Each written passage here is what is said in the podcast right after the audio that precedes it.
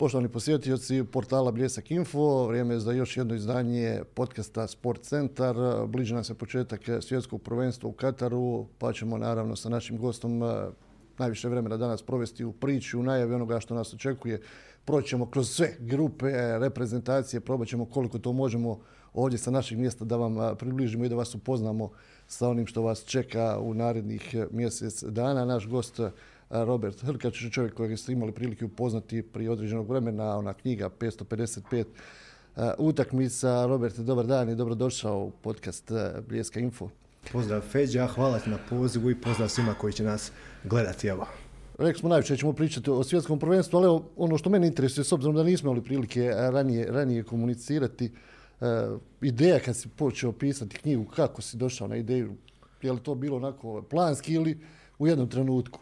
Pa to je sam malo više dugo kuhalo u meni, neko vrijeme, rekao bih 4-5 mjeseci, ponajviše sam htio da mi to bude na ulaznica prema sportskom novinarstvu, ajmo više da, ono, da, me, da me to nekako najviše tjeralo u taj, u taj projekt i plus nekakvi moji osobni razlozi, a to je sada predugo za to. Prema tome, e, na to sam se fokusirao, evo, rezultati se vide nakon dvije godine budući da sam tvoj gost i gost određenih bio podcasta, tako da Eh, nije bilo uh, stihijski, naprosto jednostavno se dosta toga dogodilo i evo, kažem, ja sam jako ponosan što je ta knjiga u eh, knjižarama dilje Hrvatske i to je najveća čast koju ja mogu imati kao, kao jedan mladi autor. Kol, još koliko se život promijenio, koliko se sad unutra što se tiče najvažnije sporedne stvari, čini mi se da, da sad puno, puno više vremena rekao bih onako, sistematično gledaš na neke utakmice. Pa da, gle, ja sam počeo pisati knjigu četvrti mjesec 2020. godine.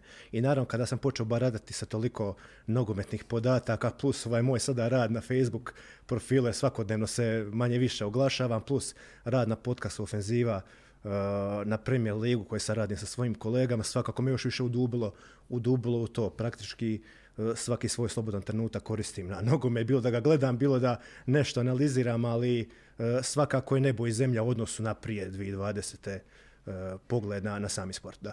Sad kad gledaš utakmicu, je, li nešto onako pribilježiš, zapišeš ili zapamtiš, prije vjerovatno bilo samo gledaš onako opušteno? Pa ne, kada radim u podcastu Premier Ligi, naravno da radim se neke sitne bilješke, međutim kada radimo samu emisiju, ti moraš pogledati analize drugih pandita, engleskih novinara i tako dalje i tako dalje, da dobiješ jednu širu sliku oko same utakmice i samog dojma. I nije to ono, kao što sam nekoćno gledao neću reći kafanski, ali neopterećeno. Svakako da se promijeni uh, pristup, pristup gledanja utakmice, da. I evo, nakon ovog e, svojevrsnog uvoda idemo mi odmah prijeći, s obzirom da nas čeka dosta posla, puno grupa, puno reprezentacija. Krenut ćemo naravno od grupa reprezentacija ovdje, Hrvatska, Srbija, ono što nas možda i najviše ljudi interesuje sa ovih prostora. Reprezentacija Hrvatske, protivnici Maroko, Kanada i reprezentacija Belgije. Na prvu svi će naravno jel, staviti Belgija, Hrvatska ili Hrvatska, Belgija na prva dva mjesta.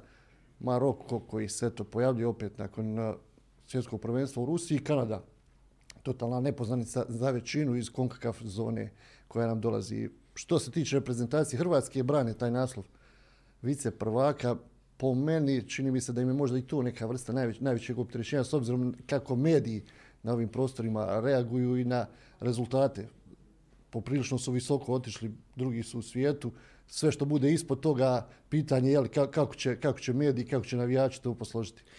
Pa da, gle, ono što je dodatno nabildalo Hrvatska očekivanja i nadanja, to su nastupi u Ligi nacija u 2022. godini, jer nemamo zaboraviti da smo nekako mi, Hrvatska javnost, generalno prije doživljavali taj turnir kao nebitan. Međutim, gle sada kako se napunio velikim pobjedama, pogotovo protiv Francuske u Parizu, pa smo pobjedili dva puta Dansku i to je još nekako više promijenilo samo sliku oko vatrenih nadanja E, na ovom prvenstvu, potpuno suprotno recimo u odnosu na Euro 2021. kada smo nakon niza poraza došli na veliko natjecanje to se vidjelo na samom prvenstvu, jer recimo mi smo protiv Engleske u otvarajući utakmici nije to bilo to, čak i u prvom poluvremenu protiv Češke.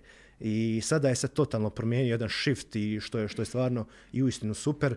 Kada gledamo malo naša konkretna nadanja, e, mi nismo u užem krugu favorita. Ne možemo se mi dalje mjeriti sa Brazilom, Argentinom, Francuskom, pa čak i Njemačkom i, i Engleskom, ali da smo tu jedan, ja i dalje nas vrstavam kategoriju Dark Horse, unatoč što smo mi aktualni svjetski do prvaci. Zašto to govorim? Pa po meni u ovom trenutku mislim da nitko nema bolju sredinu od, od Hrvatske na ovom mundijalu. To što mi imamo u Modiću, Kovačiću, Brozu, nema niti jedna druga reprezentacija. S druge pak strane imamo Joška Guardiola, možda najpotentnijeg stopera mladog u, u Europi, pa imamo tog Sosu koji iz tjedna u tjedan je fenomenalan u, u Bundesligi, tu je Perešić čovjek za e, velika natjecanja. Svakako da su ta E, nadanja utemeljena, ali turnir je turnir. Nikad ne znaš kako ćeš se ustati na koju nogu u skupini. To je ono što e, svi volimo ove turnire, jer svaka je pogreška sto puta skuplja i svaki je gost sto puta, sto puta vrijedniji. Ti se možeš, recimo, ako si City, e, biti poražen Brentforda, ti se vadiš za dva, tri mjeseca, a ovdje se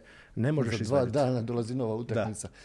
Ta prva je utakmica Hrvatske protiv reprezentacije Maroka te afričke zemlje, e, navikli smo ih e, gledati na, na velikim takmičenjima, sve one neke e, slabije strane koje imaju tehnički ili taktički pokušavaju nadoknaditi nekom voljom, željom, borbenošću.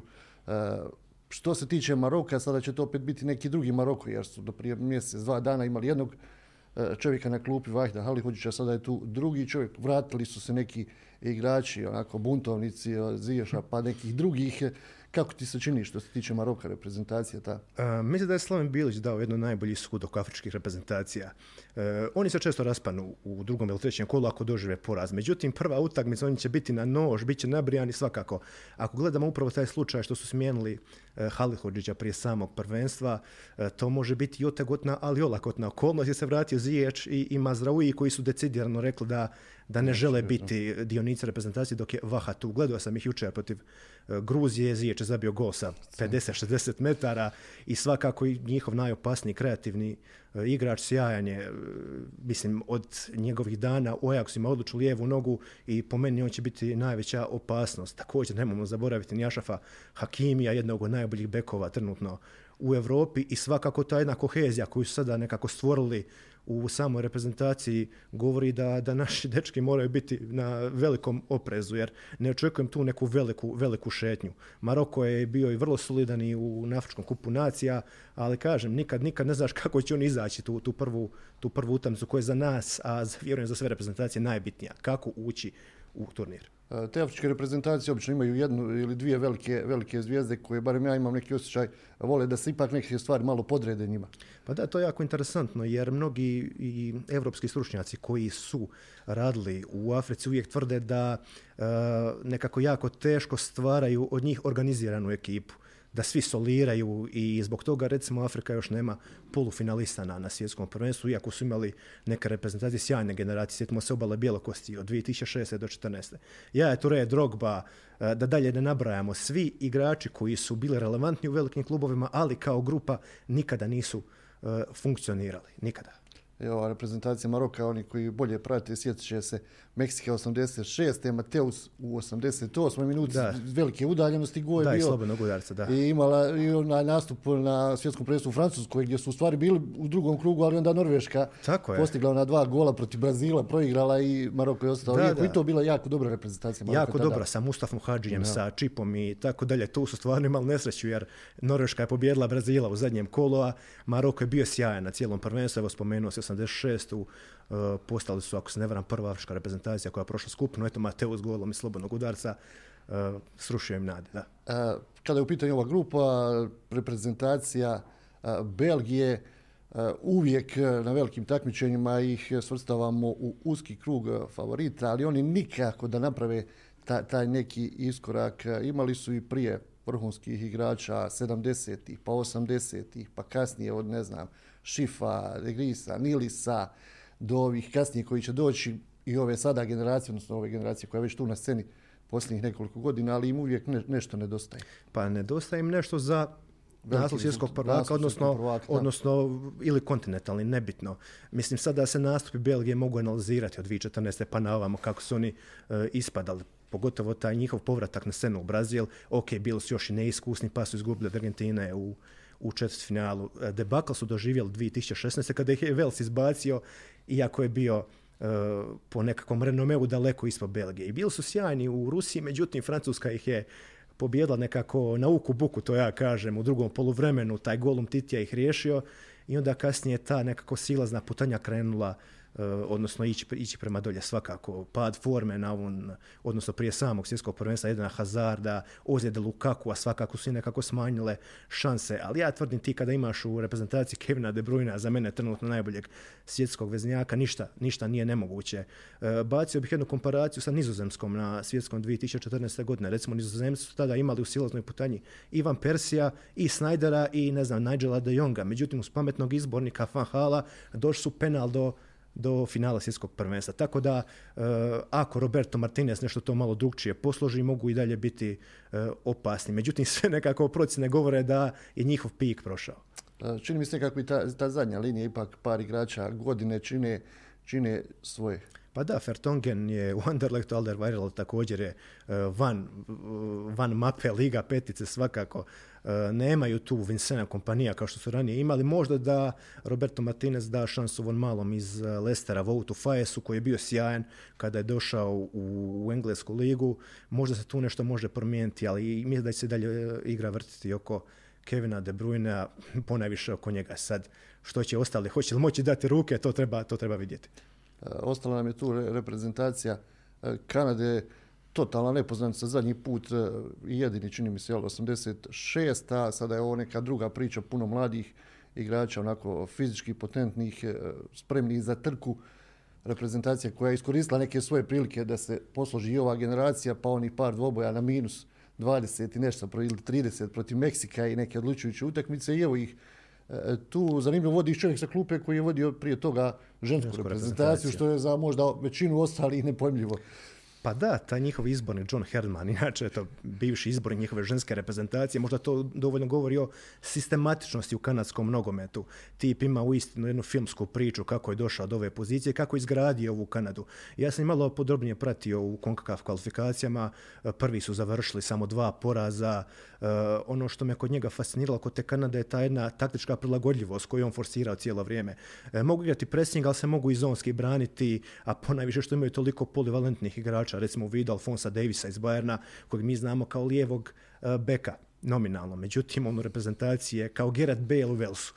Dakle, ima potpunu slobodu u igri, kreator je i plus tu su naravno ta dva napadača, Jonathan David iz e, Lila, za kojeg se trse mnogi evropski velikani. Meni najsliči Gabrielu Žezusu iz Arsenala, pokretljiv, mobilan, a jako dobar također strijelac i tu je uh, najbolji strijelac u povijesti kanadske reprezentacije Kyle Lerin koji sad ne igra toliko u brižu, ali za reprezentaciju uvijek uh, dadne najviše od sebe. Tu je recimo eksplodirao ovaj Eustakio iz, iz sporta koji u zadnje vrijeme postiže pogotka. Ja uvijek kažem u portu, uh, ako nisi Portugalac ili Brazilac, a da si starter, svakako vrijediš.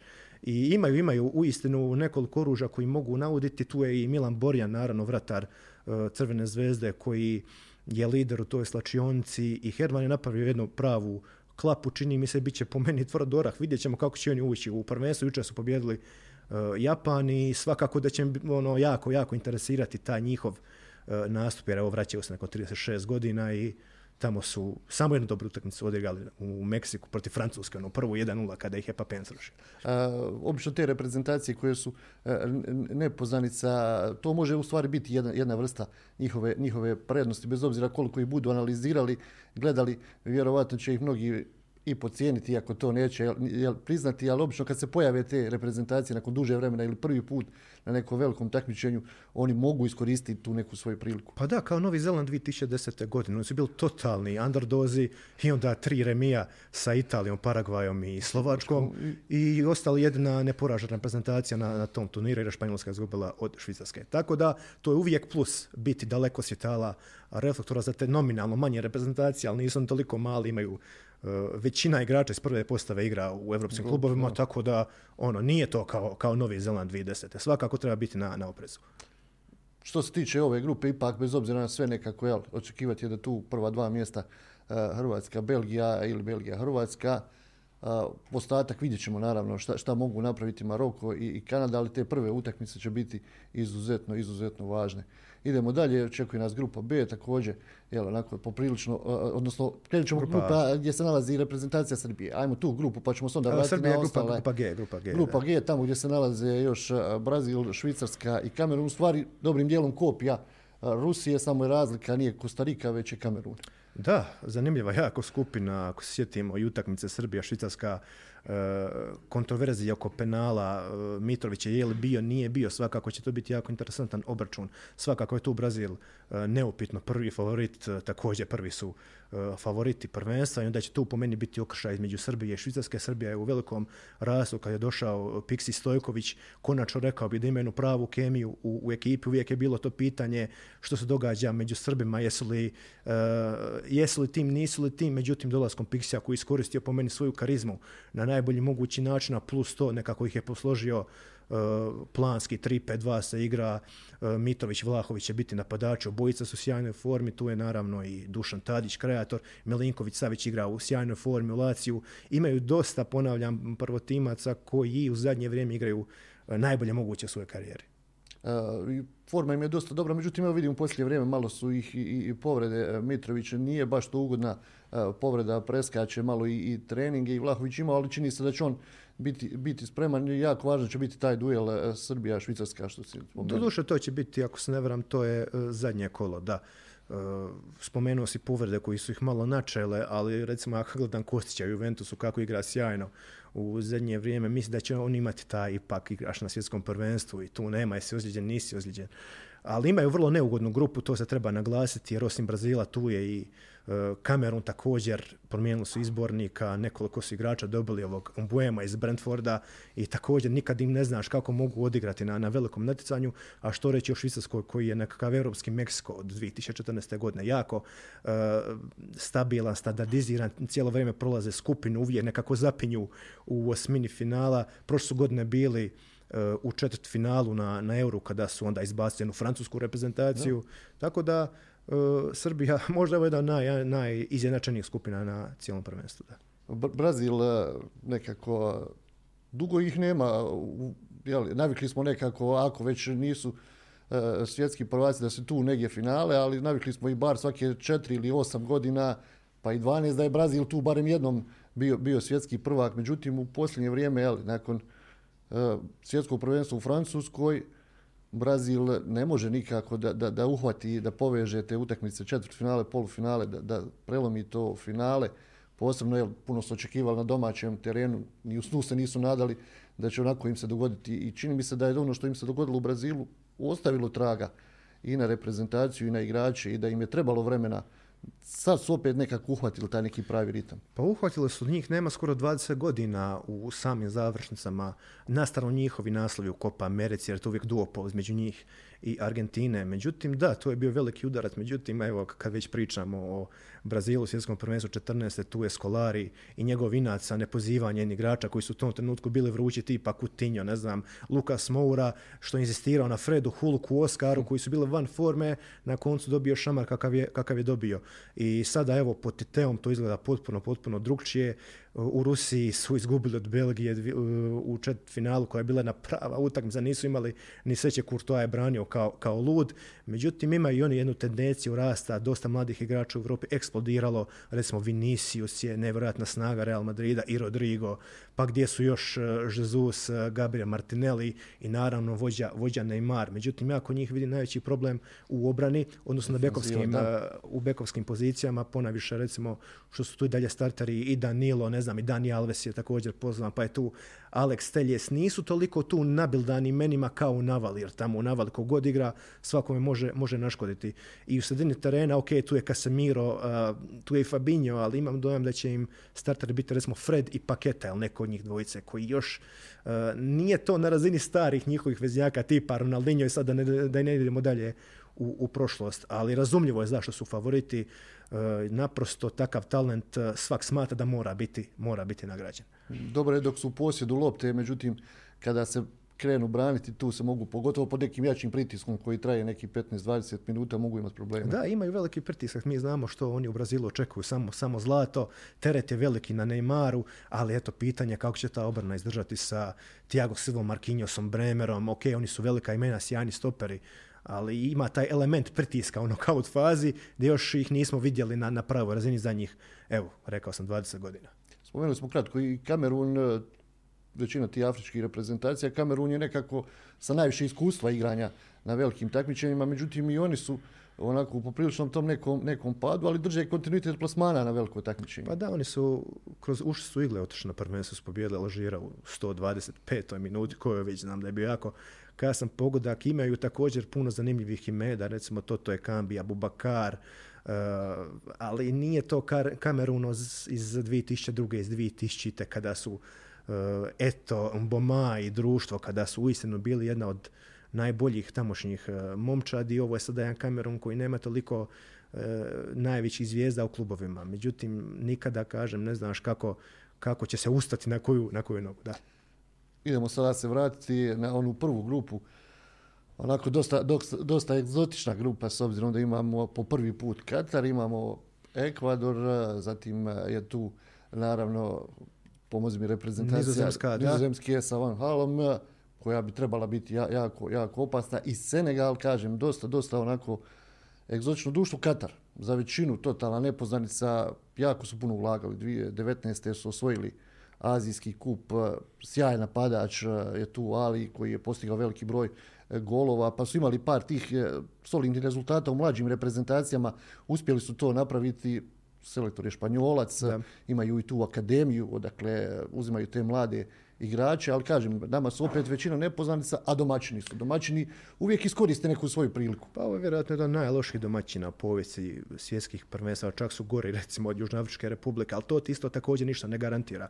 Evo, spomenuo si triumf na Azijskom kupu 2019. godine, to je Katar učinio na impresivan način. E, bez primjenog gola do samog finala, tu su pobjedili Japan 3-1, koji je ono ipak ipak prepun europskih imena tu e, imaju tog opasnog napadača Almuza Alija koji je tada bio i najbolji strilac imaju jednog kreatora e, znalca Akrama FIFA koji je također tada bio e, najbolji asistent Azijskog kupa i na njima će biti svakako najveća odgovornost kako nešto probuti u ofenzivnom smislu, iako su i dalje nominalno tu najveći outsideri. Eh, rekao bih, jer ne znamo što od njih možemo očekivati. Ja sam mislio prije prvenstva oni će naturalizirati nekoliko kao igrača kao što su radili u da, da, da. i ostalim sportima. Da, kao što su radili u rukometu puno više, na to, na to mislim, ali uh, imaju pametnog stručnjaka na, na klupi, to je ovaj Felix Sanchez, koji eto njih je napravio jednu, jednu kohezivnu ekipu koja evo čekat će svoju šansu. Domaćini su, nemamo zaboraviti da je to jako bitan faktor. Igraju protiv Ekvadora prvu doma i e, svakako da mogu naškoditi. Ako ne izgube prvu, jeli, sasvim sigurno će i oni malo dobiti na samopouzdanju. Kod tih reprezentacija čini mi se jedan, jedan veliki problem što nemaju prilike često igrati sa, sa jakim protivnicima, bez obzira jesu to evropske ili južnoameričke reprezentacije. Ok, oni odigraju nekada te prijateljske utakmice, imaju taj svoj azijski kup, ali opet nije isto kao kad igraš, ne znam, evropske kvalifikacije ili južnoameričke. A dobro, Katar je to nešto i pokušavao, igrali su na Copa Americi, ali to je jedan turnir mjesec dana, ne igraju u kontinuitetu sa najvećim uh, reprezentacijama, ponajviše sada što se evo uh, napravila ta Liga nacija u Evropi, pa sada Evrope igraju sami među sobom cijelo, cijelo vrijeme i tu je teško steći neko međunarodno iskustvo koje ti je potrebno upravo na ovakvim turnirima, makar što si domaćin kao, kao što je Katar. Kako je situacija s Ekvadorom? Pa Ekvador, gle, ja uvijek kažem da Ekvador je stabilan na velikim natjecanjima svjetskim prvenstvima. Recimo, oni su debitirali 2002. Tada su nas ostavili bez Eh, bez osmine finala, pa su imali sjajan nastup 2006. godine kada su prošlu skupinu, Bekem ih izbacio onim slobodnjakom, pa smo ih imali 2014. Isto tako bili su vrlo blizu prolaska, pali su od Švicarske u zadnjoj minuti sa Francuzima 0-0. On će na svim svjetskim prvenstvima igrati taj jedan svoj nogomet koji je nevjerojatno fizikalan, čak su svih južnoameričkih reprezentacija nekako fizički naj, najsnažniji. To vidimo u ovim prvotimcima iz um, Premier Lige, recimo Caicedo, Estupinjan.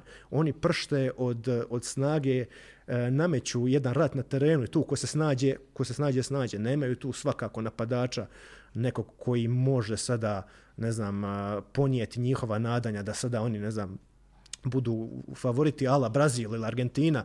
Međutim, oni će nametnuti tuču na terenu i evo što Ener Valencia gore napravi, napravi. To je to, ali definitivno jedna anomalija cijelog tog južnoameričkog nogometa. Svi nekako igraju slično, izuzev Ekvadora, koji je ono, uh, Olimpijakos, tako ću ih nazvati, da. Nizozemska, opet je tu profesor eh, na, na klupi, Louis van Hal, čovjek kojem treba pustiti onako kapu, jel, bez obzira na rezultate, čovjek koji je pored ogromnih zdravstvenih problema spreman biti uz reprezentaciju, pronaći načina da, da ne propusti niti jedan trening. Sada po njegovim ovoj treći put da vodi reprezentaciju su bez poraza u jednom ogromnom, ogromnom periodu i u ovoj grupi su definitivno veliki, veliki favoriti, a možda čak opet da ih gledamo među četiri.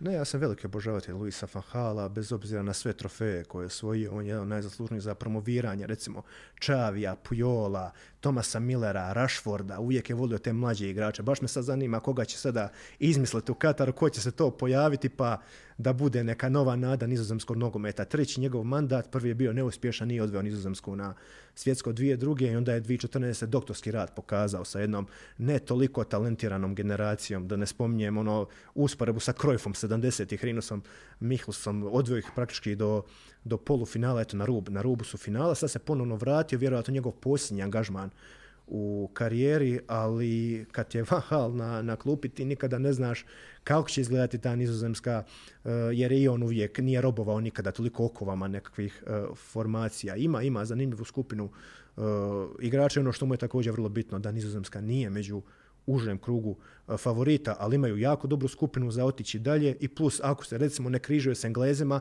eto ih u četiri finalu i tada je svašta moguće. On je isto jedan od tih trenera koji, koji ipak više voli taj napadački, napadački nogomet. Osim ono, u Unitedu. Tada nije volio. Tada je to bilo jako rigidno. I, I, ono što je jako, jako zanimljivo, to je taj neki njegov način treninga. Evo vidim, e, odmah je ekipu izbacio na neki 32, 33 vani e, na vrućinu da se priviknu na neki 12 sati po trening su odradili. Pa da. Drži, drži taj neki svoj ritam nekih svojih treninga. Pa on je neki hm, evropski Marcelo Bielsa, ekscentrik trener. Daniel Pranć je par puta u intervjuima spominjao kako je bilo čudno s njim raditi, jer je svašta mjerio. Uh, nešto što je neobično, ponavljam, za, za nogomet, ali on je stari iskusni lisac i on će pronaći svaku ekipu slabu točku. Toliko je genijalan u pripremi utakmice. Odradili smo, evo, ovu smo... Još smo Senegal. Senegal, ja, ja. Senegal nismo spomenuli, opet Afrikanci.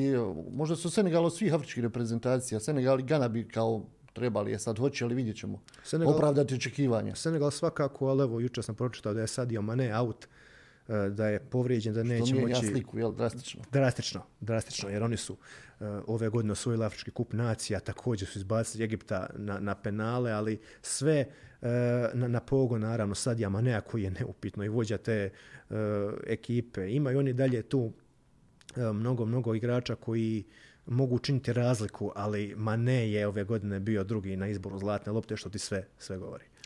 Sljedeća grupa Argentina, pa je tu i Meksiko, tu je Poljska i Saudijska Arabija. Čini mi se nekako slično kao ova grupa gdje se nalazi Brazil, Srbija i Švicarska. Argentina jeste ispred, ali Poljska i Meksiko, pogotovo Meksiko, nikad ih ne možeš pocijeniti na velikim takmičenjima, na svjetskim prvenstvima, nisu nikad razočarali. Nikada, oni od 94. godine konstantno prolaze skupinu. Oni su 86. igrali četiri finale kada su na penali ispali od, od Njemačke. E, nevjerojatna su reprezentacija jer e, pre, njihovi e, igrači većinom igraju u svojim klubovima tamo u Meksičkoj ligi. Imao sam par puta prilike gledati Uh, tu ligu ja to kažem da je to kao La Liga do desetog mjesta, dakle, ono, kao da gledaš Getafe, Elche i takve ekipe, to nema neke naročite ljepote, ali uh, dobre plaćina liga, dobre medijski pokrivena i svaćam zašto se toliko ne odlučuju za odlazak preko, preko bare. Međutim, imaju sada nekoliko imena koja su zvučna, to je recimo ovaj po meni uh, Edson Alvarez iz Ajaxa koji je jedan pravi holding midfielder koji čak ga tamo zovu, ne znam, Edson Bauer, dakle uspoređuju ga sa, sa legendarnim Kaiserom Francom i tu je Lozano iz Napolija koji ove sezone igra fenomenalno u paru sa onim gruzicem Kvaraskelijom i najveća nadrina Meksika su upravo u njima dvojici. E, malo čitajući te medije meksičke nemaju toliko povjerenja u Gerarda Martina, najviše nije zvao Čičarita Hernandeza koji je igrao sjajno u Americi i Carlosa Velu, međutim e, biće, biće jako nezgodno ponajviše Poljskoj koja će se s njima odmah obračunati u prvom kolu za to drugo mjesto. Kako ti izgledaju Poljaci? Oni su teški underachieveri, rekao bih, u zadnji, u zadnjih nekoliko godina, jer uh, nevjerojatan podatak da Lewandowski, koja je takva zvijezda, nije još zabio gol na svjetskim prvenstvima, koji još nije prošao skupinu i cijelo vrijeme ih svrstavamo kao momča koja je mnoga, mogla mnogo, mnogo više nego, nego, nego što je. Sada imaju veliku šansu, mogu iskoristiti ovaj jedan načeti Meksiko, Leva je u sjajnoj formi, tu je Milik koji je donio isto jednu novu snagu u Juventusu, tu je Zjelinski iz Napolija, uh, koji također igra, igra fantastično. Prema tome imaju sada možda najveće šanse konačno da, da prođu, da razbiju tu, da razbiju tu barijeru prolaska skupine, jer oni od 2016. godine su podbacili i u Rusiji i, i na Euro. Argentina, kad se spomene Argentina, onda crtica Messi i onda opet svi kažu, jel, svjetski prvaci ili, ili finale, a meni se čini nekako da a, previše se toga ostavlja samom Messiju, da jednostavno ostali igrači, neću reći da se sakrivaju iza Mesija ili prepuštaju njemu sve, ali mislim da bi i njihov učinak na terenu trebao biti puno, puno veći da bi Argentina napokon odšla do kraja. Pa svakako, iako su oni u sjajnom nizu, oni su preko 30 utakmica bez poraza, dolaskom uh, novog izbornika Lionela Scalonija, koji je, mislim, konačno pronašao rolu uh, Mesiju, da se konačno ugodno osjeća u nacionalnoj vrsti. Tu su naravno pomogli ovi novi veznjaci koji su, koji mu drže leđa, ponajviše tu mislim na Paredesa iz Juventusa i De Paula iz Atletika koji rade taj prljavi posao. Uh, ali definitivno da će se tu sve pitati naravno njega jer svi stavljaju breme kada će Messi osvojiti to, to svjetsko prvenstvo. Uh, njegova suradnja me veseli sa Lautaro Martinezom i Di Marijom koja je sve bolja i bolja. Nije imao takvu kemiju sa Aguerom i Iguainom ranije i to je malo izgledalo kao mučenje. Međutim, sada su konačno organizirani na valu osvajanja Copa Amerike iz 2021. godine sigurno da ih ovo, ovo uh, nosi. Ja osobno bih volio da Alexis McAllister iz Brightona bude prvo timac, to je sredini terena i treba je taj jedan treći veznjak koji nije toliki destruktivac, nego da zna podvaliti loptu, da može surađivati sa, sa Messijem. Uh, ili McAllister ili er, ovaj, Enzo Fernandez iz Benfike, sasvim svejedno. Zadnja linija Argentine i tu ima ovako provjerenih imena u godinama. Da, tu je i dalje Otamendi koji će vjerojatno biti starter. Tu je Lisandro Martinez kojeg sam ja pocijenjivao kada je došao u United zbog njegove visine. Mislio sam da je nedovoljno visok da igra na toj razini, međutim iz utakmice u utakmicu sve bolji i bolji stvorio odlično partnerstvo sa Varanom i definitivno da u njima imaju konačno jedno stabilno partnerstvo stopera, recimo neko su to bili Demichelis i Garay, ali nije to bilo na razini ostalih imena u, u navali. I dva beka, sad je tu pitanje tko će biti, hoće li biti lijevo, Akunja, desno, uh, Foyt, uh, tu je čak, čak toliko i nebitno i dalje smatram da će sve pitati Mesija, koji u Parizu ove godine konačno se prilagodio, konačno se adaptirao i ovo mu je najbolja šansa da osvoji svjetsko prvenstvo unatoč finalu 2014. godine, je konačno ima jednu izbalansiranu ekipu. Ovdje je selekcija Saudijske Arabije, ja bih rekao da je njihov čovjek na klupi nekako najzanimljivija pojava, to je čovjek koji je u Africi prije svega ostavio dubog traga, ako se ne varam sa reprezentacijom Zairaja, Zambije, Zambije igrao, osvojio, Bjelokosti, da, igrao završnice tih afričkih kupova. On bi trebao biti kao najveći adut. Gledali smo evo neki dan protiv Hrvatske, ima tu par zanimljivih igrača. Nije to kao prije nekada Saudijska Arabija reprezentacija na kojoj se može popravljati gol razlika kao što je ne znam bilo u, u Japanu i Koreji kad izgube 7-8-0.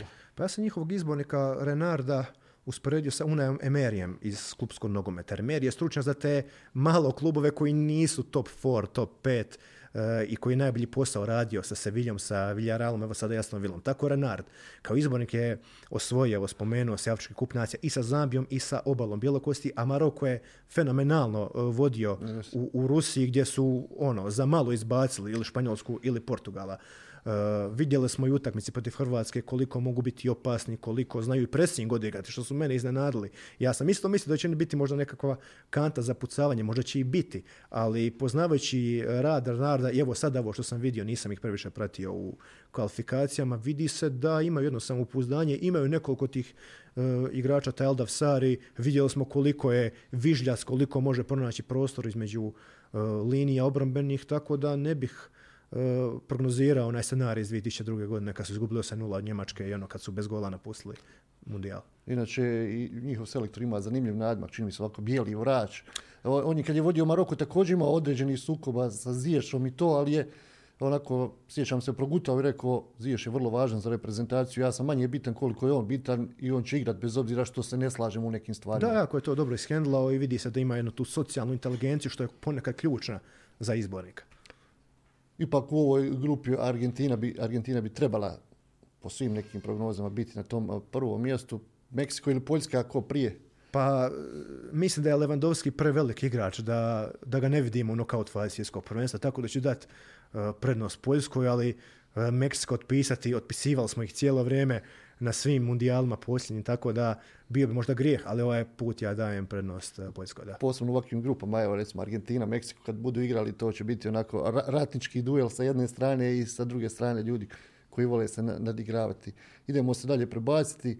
E, grupa C, kada je u pitanju e, svjetsko prvenstvo, što možemo tu očekivati? Dobro, misliš vjerojatno na grupu B, gdje, Su, gdje su Engleska, Iran, SAD Engleska, Iran, Wales i Sjedinjene američke države. Da, da, da.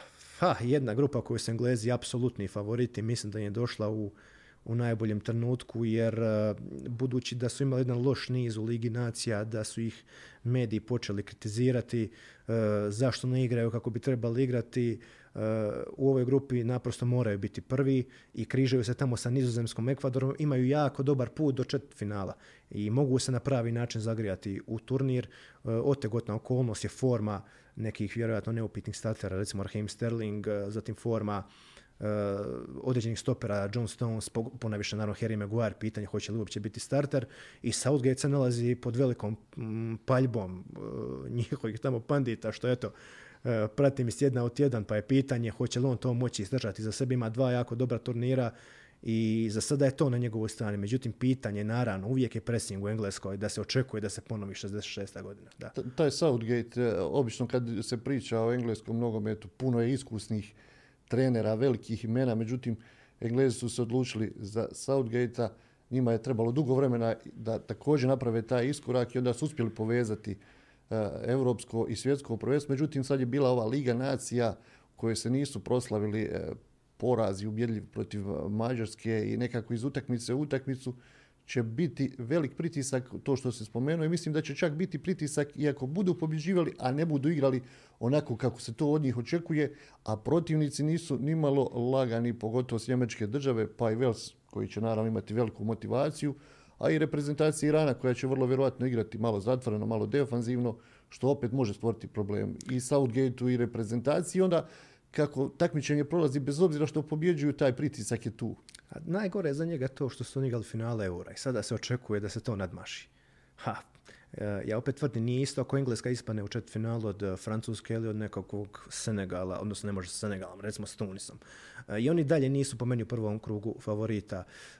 Upravo zbog toga, zbog zbog forme. Ja sam mislio da će određeni igrači napraviti veliki iskorak Englezi u ovom među periodu, ali dalje to uh, i dalje kašljucaju na određenim uh, pozicijama, iako uh, recimo učinak recimo Kirana Trippiera je sjajan sada u Newcastle, zatim Foden igra fenomenalno, u City Harry Kane je u top formi Jude Bellingham, ali sad hoće li to biti dovoljno za nešto veliko, nisam baš siguran toliko, da.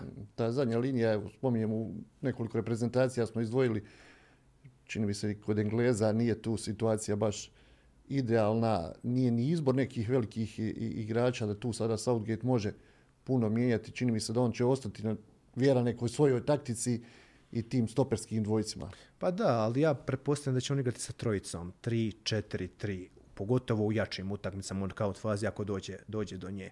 Sad je pitanje kako će on to posložiti, hoće li nagrati Ben White za igre u Arsenalu, hoće li Luke Shaw biti lijevo. Ima dosta, dosta upitnika, uh, tek je nekolicina igrača tu, mislim sigurno, tu je Pickford, tu je možda vjerojatno, zapravo uvjeren sam, Trippier, Bellingham, Rice, Foden, Kane. Ostalo je sve borba ko će, ko će uskočiti u, u prvih 11.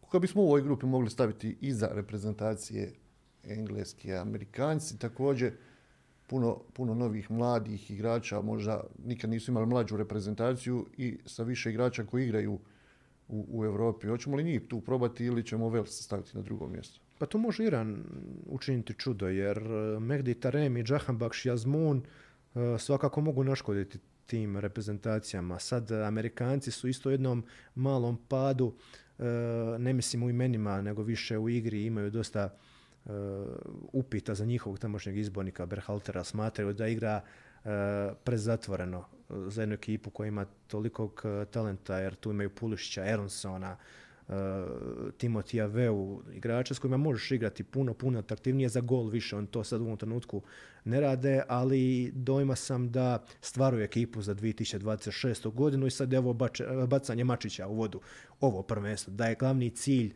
ta 26. i svjetsko na, na njihovom tlu, ali su stvarno, mislim, postoci tih reprezentacija nekako podijeljeni i osobno ne znam kome bi tu dao prednost, ali evo daću Iranu. Uh, radio sam ga nedavno kao najavu, pa eto moram ga nagraditi za, za eto što sam povezan sad sa, sa Iranom. Vratili su Kiroza, to je čovjek koji je, nećemo reći, izmislio ovako kvalitetnu reprezentaciju Irana, ali prije svjetskog prvenstva u Brazilu on je onako poprilično rekao bih pretumbao uh, i Europu i svijet tražeći, tražeći igrače prije baš i nije bilo karakteristično da u reprezentaciji Irana je puno igrača iz inostranstva i igrača koji igraju dosta solidno u europskim klubovima, međutim, evo, spomenuli smo sada da je priča potpuno drugačija, a vidjeli Miran i na svjetskom prvenstvu u Rusiji je to reprezentacija koja se može lagano ili bilo kako nadigrati, pobijediti tu, ko pobjedi Iran, jedan ili dva razlike, to je već posao. I oni su imali nevjerojatan skor u kvalifikacijama, pogotovo za Rusiju 2018. kada su samo dva gola primili, to tek u zadnjem kolu nebitnoj utakmici. E, I pod Skočićem je to bilo fantastično sada koji ih je doveo na svjetsko prvenstvo, ali to je sada pitanje hoće li smjena Skočića i dolazak Kejroza prije samog svjetskog prvenstva imati neke reperkusije na, na cijelu momčad. Nismo previše slučajeva vidjeli da neko smjenjuje izbornika prije mundijala da ga je odveo. To smo vidjeli samo, ako se ne varamo, u Halehođića tri puta, jednom u, u Slavoljuba Muslina kada su ga smijenili, kada je Krstajić e, došao. Međutim, Keros poznaje tamošnji nogomet, osam godina je bio od 2011. do 2019. U oba velika natjecanja su Iranci izgledali jako dobro, defenzivno, čvrsto ih je bilo, e, čvrsti su nevjerojatno, teško ih je probiti, napadaju iz kontre, ali ovaj Megdi Taremi koji sad igra sjajno u Portu, koji ne samo što zabija, nego asistira, Dakle, jedan kompletan napadač može, može sad biti njihova najveća nada nakon Ali Daija da se sad nešto veliko, veliko napravi. Da. I ovdje u ovoj grupi također bit, privuče veliku pažnju taj duel Irana i Amerikanaca, ali kao što je to bilo i 98. 98. da, takozvana majka svih utakmica kada su Iranci pobijedili golom Magdavikije i Estilija. Da. Uh, Vels, nismo spomenuli, Vels mi se čini kao reprezentacija koja ne moraju nigdje igrati igrači. Kada dođe utakmica za reprezentaciju, tu su svi, Bale, bez obzira u kakvoj formi, on će dati svoj doprinos, bilo da će pogoditi slobodnog udarca, bilo da će namjestiti gol, bilo da će, ne znam, pogoditi glavom. I Velšani kad dođu na veliko takmičenje, a gledali smo ih na evropskim prvenstvima, isto tako nisu odigrali ni jednu utakmicu gdje smo, da smo mogli reći da ih je neko deklasirao, da ih je nadigrao, s obzirom kakav ima igrački kadar, da tu nisu igrači nekih velikih klub, odnosno nisu to velike zvijezde, pogotovo ne kao Bale, ali Bale ih vuče. Pa svi igrači Velsa su meni kao Ljošan Sanović za Hrvatsku, što je bio kroz 90. Nebitno što igram u klubu, ali sam u reprezentaciji na najvećoj razini. To pokazuje pogotovo Gerard Bale, koji evo, bio je na marginama u Real Madridu, nije trenirao, maltene nije igrao, ali zato za Vels je apsolutni bog i batina, kreator eh, svega opasnog za, za Vels i on ih je praktički odveo na, na svjetsko prvenstvo, pogotovo onim golom protiv Ukrajine, iako je kasnije pripisan kao autogol Jarmolenka. Sve će se vrtiti oko njega. E, također tu su vi pod navodnike e, starci, Joe Allen, tu je dalje Aaron, Aaron Ramsey, međutim ima ih mladih što nadiru, recimo Nico Williams također iz Nottingham Foresta. Ima jedan spoj mladosti i iskustva, ali uopće ne sumnjam da će oni izgledati apsolutno isto kao što su izgledali prije godinu i pol i tamo prije šest godina na Europskom prvenstvu. Imaju taj jedan svoj stil nogometa pravi otočki eh, koji također voli, voli eh, malo fizikalije, malo jače da se igra, ali hoće li moći izaći iz ove skupine, vidjet ćemo. Oni su također veliki povratnici, nakon 58. su se vratili i želja je na, na apsolutnom vrhuncu. Odradili smo dvije grupe, prvo tamo gdje se nalazi Hrvatska, pa smo odradili grupu gdje se nalazi Srbija skoro smo već prošli pola grupa, da. evo takvo. Koja nam sad dođe? Grupa D? Grupa D, Francuska, Tunis, Australija, Danska, da. Grupa u kojoj opet e, Francuska i Danska bi se trebali realno boriti za jedinicu i dvicu. Australija, ok, može, može fizički parirati. E, šta možemo očekivati u, u ovoj grupi? Francuska apsolutni favorit i nastanu to proklestvo svjetskih prvaka koje se povlači upravo što je Francuska započela 2002. godine. Mislim da ovaj put to neće vrijediti jer prevelika razlika u kvaliteti među Francuske, Australije, Tunisa da bismo vidjeli sada Benzemu i Mbappéa da idu doma nakon prve, nakon prve te utakmice. Jako zanimljivo kod Francuske E, odluka Didier Deschamps koja je donešena upravo prije mundijala da se vrati igri sa četvoricom. Oni su od eura 21. E, od utakmice sa Švicarskom igrali sa 3, 4, 1, 2. Međutim, to se nije pokazalo kao najbolje rješenje, unatoč što su bili prvaci Lige nacija 2021. godine. Nisu imali bajnu godinu, za malo su ispali iz Lige nacija. Hrvatska ih je pobjedila, Danska dva puta, evo s kojim se ponovno Eh, susreću. Međutim, Didier Deschamps je također jedan iskusan trener, eh, povratak Benzeme na svjetska prvenstva, forma Mbappéa, oni naprosto u napadu imaju toliko talenta da je to eh, Bogu plakat. Da, ono, kao što se kaže ovdje u nas, da naprosto koga god on tu stavi, mm, obrana će sigurno biti svaka na, na aparatima. Vrlo bitan podatak i faktor je to što su i Pogba i Kante van stroja, te ne idu na, na svjetsko prvenstvo, ali će ih zamijeniti Chouameni, recimo Kamavinga, vjerojatno je bio i tako da Dešamp je prisiljen raditi jednu prisilnu smjenu generacija u sredini terena. E sad ti dečki dolaze na, na mundijal e, u glavnoj ulozi, vidjet ćemo kako će se oni tu, tu snaći, a obrana ne treba ni spominjati njihove stopere, jer Varan, Saliba, Upamecano, e, Konate, sve, zvijezda do zvijezde. Mislići da su pojedinačno gledajući u Francuzi u boljoj formi igrači nego što su bili recimo u Rusiji ili pred početak svjetskog prvenstva u Rusiji ili pred Europsko zadnje prvenstvo ili je ipak malo kod pojedinih igrača se osjeti pad, nećemo sad, recimo da izvučemo Grizmana, nije to Grizman kao prije godinu ili dvije dana ili prije tri, još ima par igrača čija forma ipak je malo u padu. Da, nisu kao prije Evropskog prvenstva 2021. godine kada su po meni bili apsolutni favoriti. Pogotovo što se Benzema da vratio mjesec dana ranije. Sada su opet e, neka imena tu počela kašljucati, u Grizman koji nije Grizman prije dvije, tri godine, ali ga za reprezentaciju e, jako, jako dobro u kontinuitetu. E, forma Pavarda, Lukas Hernandeza, neće da stagnira, ali igraju na jednakoj razini kao što su bili prije četiri godine. Ali eto, E, to su Francuzi, svi znamo koliko su opasni kada se nađu u nokaut fazi. Oni bez velike igre mogu biti svjetski prvaci, to su učinili 98. kada su se provlačili protiv Paragvaja, Italije, Hrvatske. Eto, Brazila su na kraju natamburali u, u finalu u Parizu. Isto 2018. također. Ono, e, mučenje, mučenje, međutim u pravim trenucima su bili, su bili pravi. E, Mbappé, Benzema, Dembele imaju toliko, toliko plejadu imena koja apsolutno, ako oni bljesnu utakmici, ti nemaš tu, nemaš šanse. moj osobni miljenik Teo Hernandez iz Milana je tu koji igra sjajno na toj poziciji lijevog beka. Evo, konačno mi je drago da ću ga vidjeti na svjetskom prvenstvu. Danci, danci uvijek reprezentacija koja može nešto ponuditi. Vidjeli smo na zadnjem e, europskom prvenstvu, nakon onoga što mi se dogodilo u prvoj utakmici, vjerovatno bi 70%, 80% reprezentacija i fizički i psihički klonulo da bi teško se izvukli, a oni su skoro došli, došli do finala. Sad opet imaju Eriksena, čovjek se ne da, čovjek igra, izvukao se u Engleskoj, se vratio u život. Još je tu nekoliko vrlo, vrlo dobrih, kvalitetnih igrača i Danci opet, ako ih možda čak i žive malo posluži, možda i oni mogu napraviti dobar rezultat. Apsolutno ne. Ono je bila specifična situacija na Euru 2021. godine, jer upravo taj slučaj Eriksa je njih još više, još više zbližio, igrali su onu posljednju utakmicu doma na Parkenu protiv Rusije, pobijedili 4-1, ušli u sminu finala i to ih je držalo praktički do, do samog kraja. Također mogu biti jedan dark horse upravo zbog toga što Eriksen se vratio, hvala Bogu, u život što igra fenomenalno za Manchester i prije za Brentford i mislim da će se oko njega ta vrtiti cijela, cijela igra. Imaju problem u napadačima jer Braithwaite i Yusuf Polsen Mm, Dolberg, nisu to baš imena kao Nekoć Tomason ili Ebe Sand, da mogu možda zabiti 6-7 pogodaka.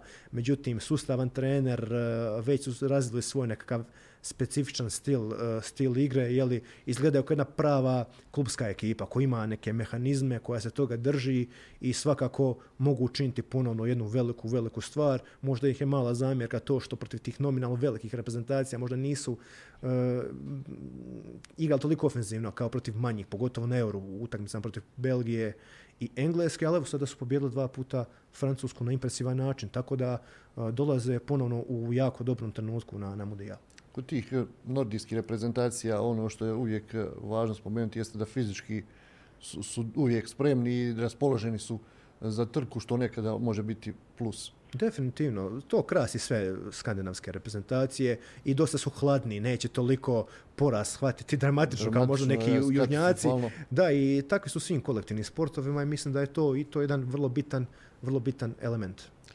Australija, nekada smo gledali tu reprezentaciju, bilo je tu veliki faca od Kjula, Viduke i još nekih igrača, sada to nije slučaj, imaju par igrača koji im dolaze iz njihovog prvenstva, pokušavaju tu ligu malo u Australiji oživjeti, napraviti e, zanimljivom. Opet imaju par igrača iz Europe, ali teško u ovoj grupi da, da mogu jednostavno Danska i Francuska su ipak reprezentacija puno jače. Da, ovaj, Australija nebo je zemlja sa onom 2006. godine kada su praktički svi prvotimci igrali u Europi i vrlo bitne uloge, spomenuo se sama imena. Možda su napravili grešku to što su zajedno starili ta generacija. Recimo igrali su 2014. i Brašanu i Cahill, možda su trebali neki mlađi igrati pa bi se promijenila krv na vrijeme. Međutim, sada uh, su po meni upali kao uljezi na ovo svjetsko prvenstvo. Mislim da je ovo najveći grijeh Perua koji je poražen upravo u toj utakmici. Da. jer uh, mislim da je smiješno da južnoamerička reprezentacija nije uspjela pobijediti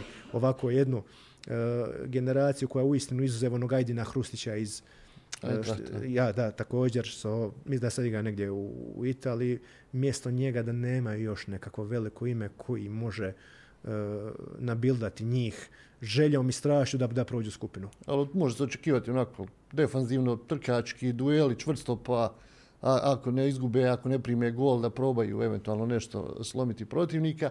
I evo Tunis tu, imat će dosta navijača, kako sada stvari stoje, puno Tunižana u, u Kataru.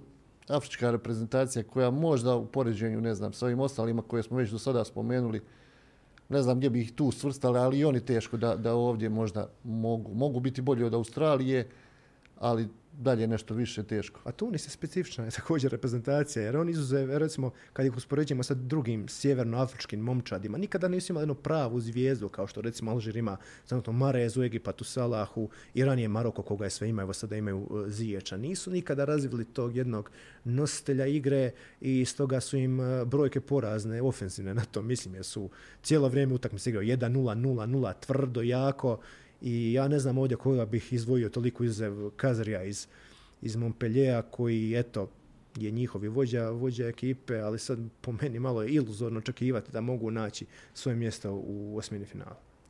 Na red nam dolazi grupa koja bi mogla također biti zanimljiva, barem s obzirom da imamo tri reprezentacije, znači tu imamo a, Njemačku, imamo Španiju, imamo Japan i Kostariku.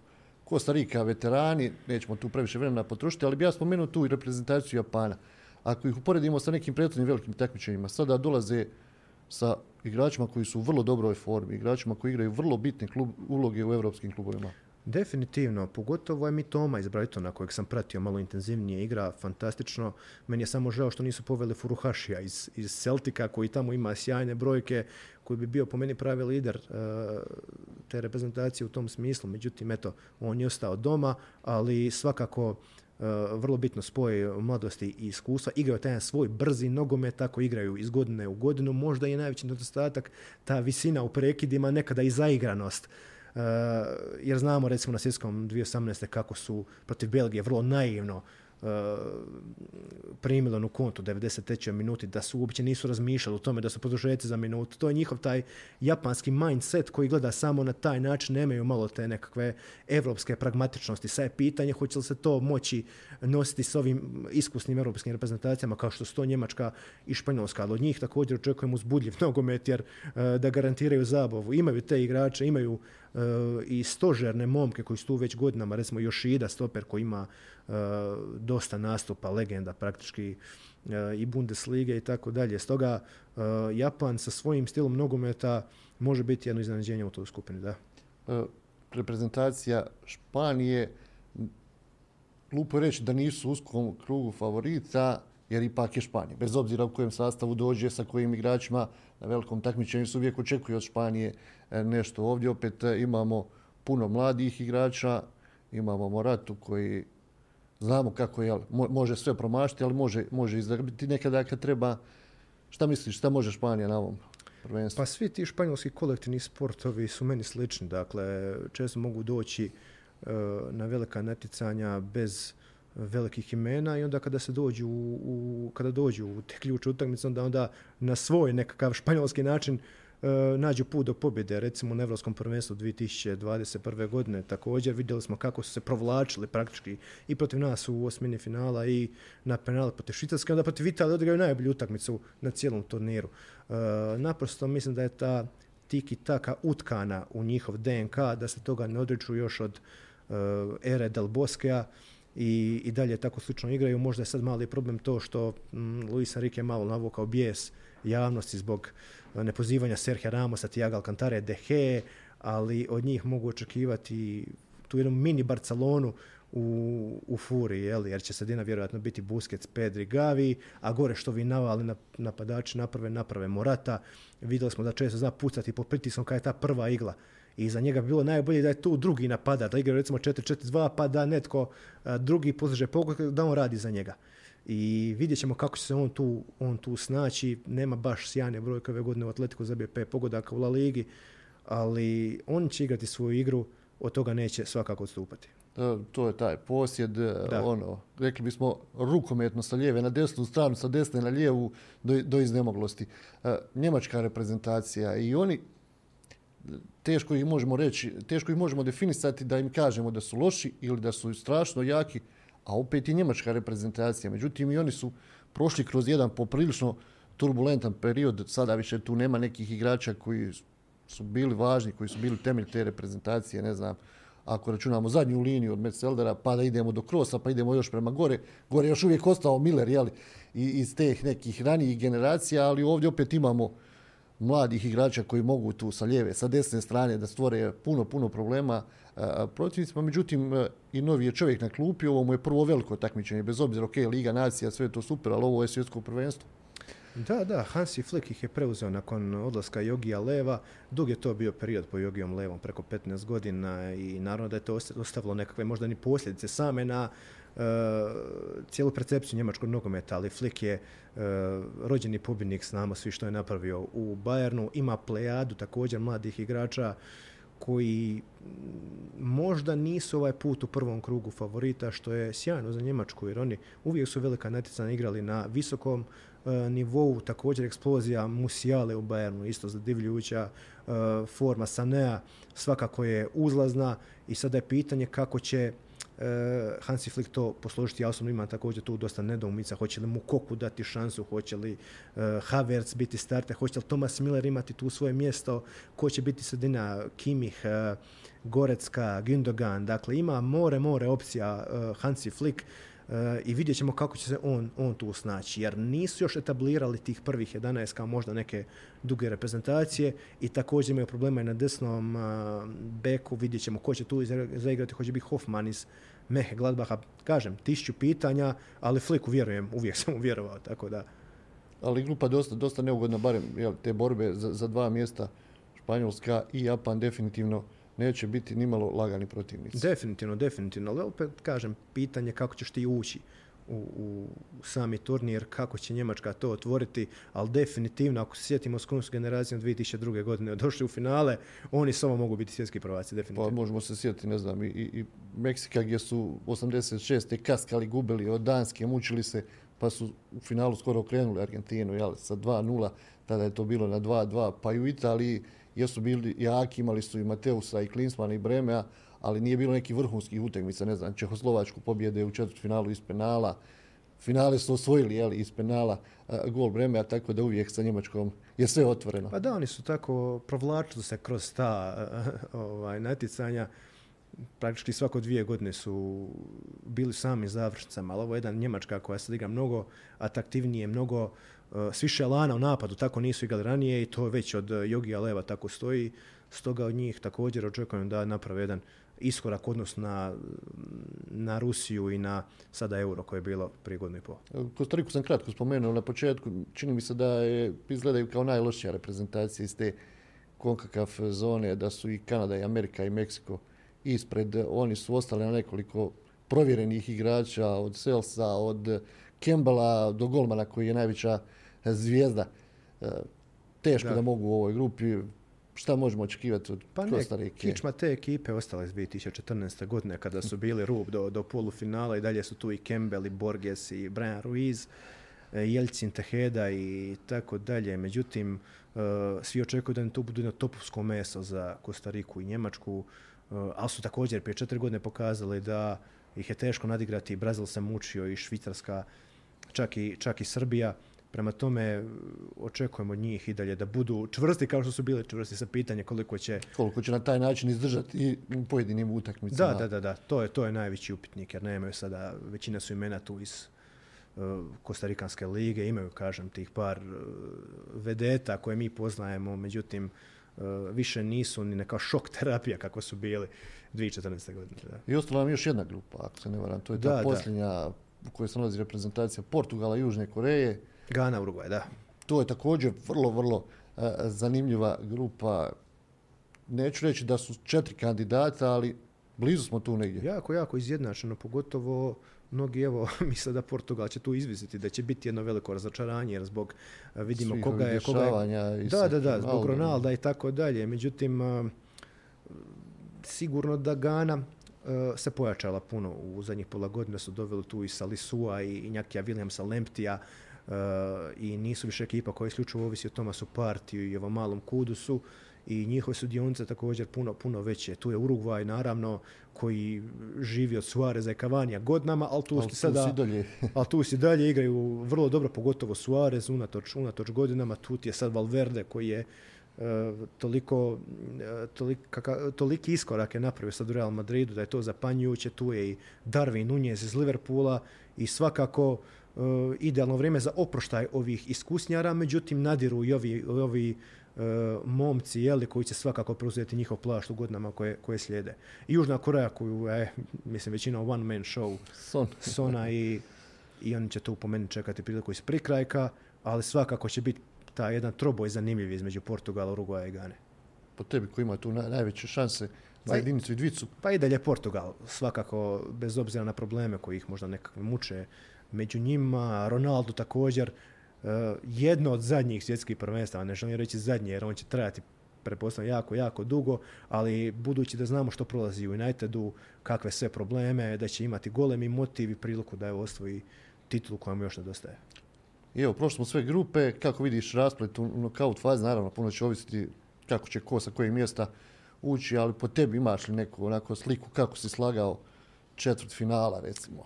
Pa uzimajući u obzir specifičnost ovog uh, natjecanja, igra se zimi, Katar, uh, Sparina koja će tamo biti, uh, prekid sezone, nisu imali igrači ni previše.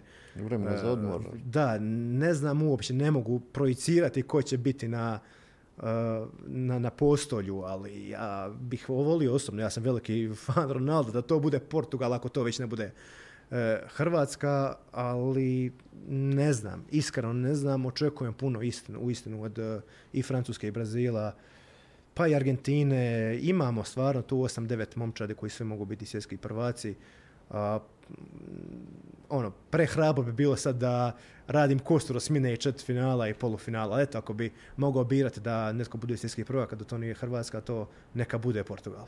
A Reci mi ovako pet ili tri neka top tri mlada igrača na koje bismo možda mogli ili trebali obratiti pažnju na ovom prvenstvu. Pa dobro, ne mogu reći Fede Valverde, jer on je već prilično etabliran, ali eto, pošto je mlad, evo, reći ću njega da bi mogao napraviti uh, bum u u Urugvaju, da on bude taj oko kojeg će se igra vrtjeti.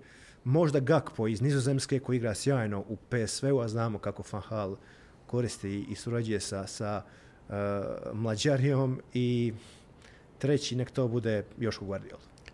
Kad bih mogao, recimo, porediti ovo prvenstvo koje je pred nama, šta očekuješ eh, da bude to prvenstvo ili koliko da bude blizu nekom prvenstvu po atraktivnosti koje ti pamtiš? Recimo, ne znam, da kažeš da bi volio da ovo prvenstvo bude kao što je bilo u Njemačkoj, u Americi, u Brazilu, gdje bi ga volio svrstati ili šta, bi, šta očekuješ ili šta bi želio da bude?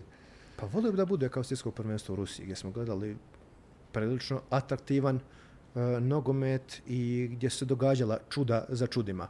Volio bi da bude nokaut faza kao 2010. u Južnoafričkoj republici jer smo vidjeli toliko legendarnih utakmica trenutaka da je to ono da ti pamet stane. E, zadnja dva svjetska prvenstva su bila vrlo, vrlo ujednačena vezano za atraktivnost. Dakle, gledali smo e, ne toliko zatvoren nogomet uspoređujući ga sa Italijom 90 ili sa Hajde i sa Južnom Afrikom 2010. gdje smo također gledali jedan malo zatvoreni nogomet, ali mundijal je mundijal, mundijal piš, e, piše nevjerojatne priče, svaki je po nečemu zanimljiv, ne očekujemo da bude atmosfera kao u Americi 94. godine gdje je vjerojatno bilo jedan najboljih e, ikada zbog mm, naravno situacije u Kataru jer neće moći baš nije za svakog e, pojedinca teško mi možemo otići u Katar jer zbog cijena i zbog svega to je najveći problem jer možda će tu nedostati malo te navijačke atmosfere kao što smo to gledali nekoć ne znam pa čak i u Braziliju i u Rusiji ali ponavljam, mundijal će biti zanimljiv, svaki je mundijal zanimljiv i očekujte neočekivano. Eto, tako. Koji je bio tvoj prvi, onako, na kojem si pogledao, neću sve utakmice, ali koji pamtiš po, po tome da si pogledao veliki broj utakmica? Pa to je prva svakako Koreja-Japan 2002. godine. Bio sam u Francuskoj 98. imao sam četiri pol godine, no fragmente se sjećam, ali prvi moj mundijal je bio 2002. godina, bio je problem što sam bio u školi, pa su utakmice bilo 7, 9 i 11 ujutro, da, pa E, što me je uhvatilo, uhvatilo, ali to je mundijal gdje je počela moja ta strast prema svjetskim i evropskim prvenstvima, da. Koji su igrači ovako u tim nekim prošlim vremenima koji su, koji su bili idoli u reprezentacijama? Pa zavisi, svi smo mi voljeli prije Ronalda Nazarija, Delimu, voljeli smo sve zvijezde tog vremena, Zidana, Beksa. Ja sam nekada više gravitirao prema ovim ispod radara nogometašima, pogotovo na svjetskom prvenstvu dvije druge kada su ono iskočili oni Senegalci, Al Hadži Diouf i društvo, Turci koji su bili isto fantastični, Hasan Sas i ekipa. E, tako da ne pravim tu nekakvu preveliku razliku, ja obožavam gledati utakmice i tu uvijek nađem nekog svog heroja u svakoj, svakoj ekipi. Koliko pogledaš dnevno ili sedmično utakmicu? Pa zavisi, kada radimo Premier ligu, naravno da je u interesu da pogledam bar šest ili sedam koliko mogu za pripremu naravno same same emisije, međutim također ne propuštam utakmice Milana, Intera, Reala Barcelone, dakle to mi najveća nekako nit vodilja ispratiti Premier ligu, Milan, Juve, Inter, Real Barcelona ovo što uhvatim Pariza, Bayern, ok, ali svakako Eh, Lige petice plus naravno Liga prvaka i reprezentacije. Nisam toliko nažalost involviran u domaći nogomet ni u BH ligu ni u HNL, ne zato što sam nekakav nogometni snob pa da ono ne želim to eh, pratiti, nego naprosto nemam kada, malo sam aktivni vezan za svjetski nogomet, ali evo eh, skočim tu i tamo na utakmicu širokog kada, kada igre, kada sam doma i to je to. Roberte, hvala lijepo na izdanom vremenu i evo, nadam se da smo našim gledalcima, slušateljima približili ovo što nas čekuje u narednom eh, periodu. Svi se zajedno nadam da će biti jako puno kvalitetnih eh, utakmica, da će biti što manje kalkulacija kad krene nokaut faza, jer nekako mi se čini da kad su pitanju velika takmičenja, da prije samog finala vidimo puno, puno boljih utakmica nego što to bude ne znam, u polufinalu ili finalu kada je najvažnije ne izgubiti. Da, tada se kalkulira i to je to. Hvala još jednom. Hvala tebi na pozivu. Evo, poštovani posjetioci portala Bljesak Info, ovo je bilo još jedno izdanje podcasta Sport Centar, Robert Trkač zajedno sa nama najavio ono što nas čeka u narednom periodu. Naravno i na portalu imate prilike su poznati sa svim reprezentacijama, grupama, očekivanjima i naravno pratit ćemo svi zajedno do samog kraja sve ono što se bude dešavalo u Kataru.